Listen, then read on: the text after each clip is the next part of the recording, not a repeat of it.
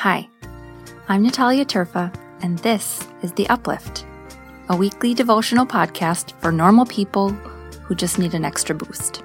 Thanks for listening.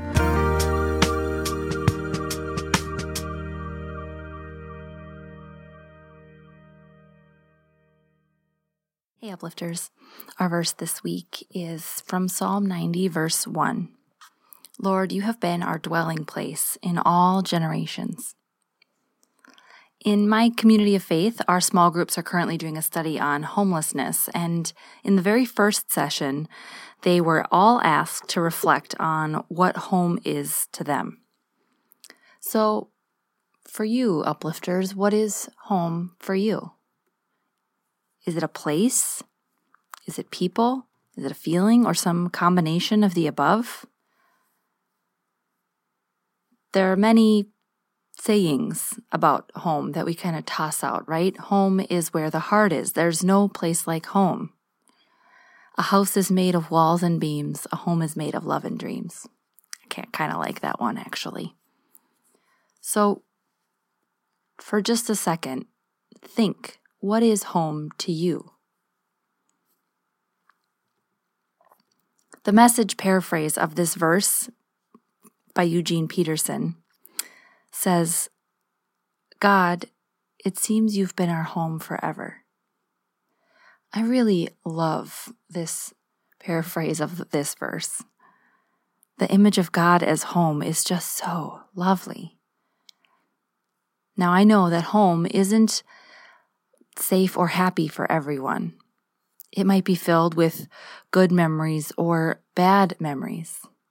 It can be a place where you feel the weight of your memories, no matter if they were happy or unhappy.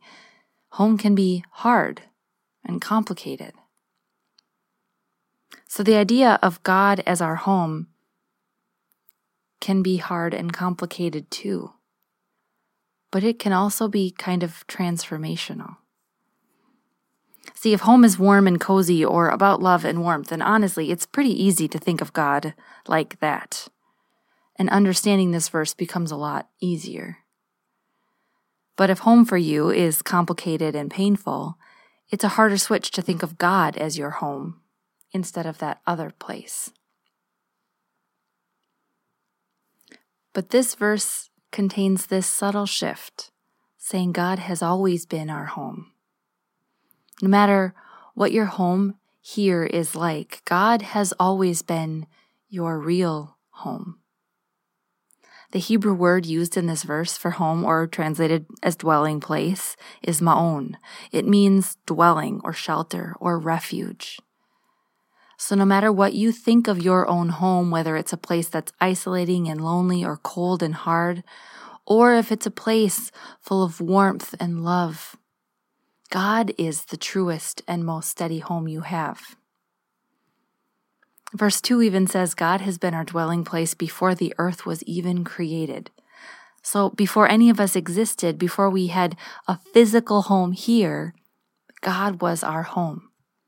God is where we began, and God is where we will return. God will continue to be our home no matter what other places we dwell in now. This is a switch for sure but to think of God being the place we can all go to dwell for shelter or refuge, or when we need home, that is a lovely switch to make. God, it seems you've been our home forever. Let this be true today for you and for me, for all of us. And let us imagine what home we might be a part of creating for God and for each other.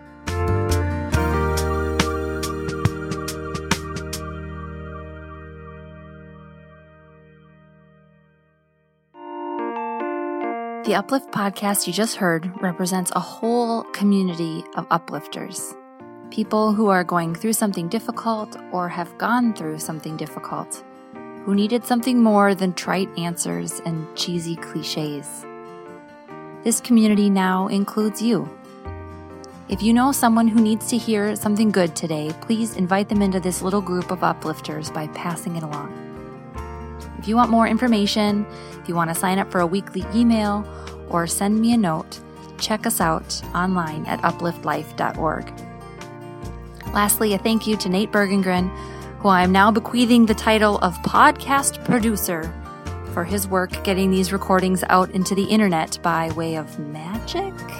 I don't actually know how it works, and also for composing the music you hear at the beginning and end of each podcast. He's the best.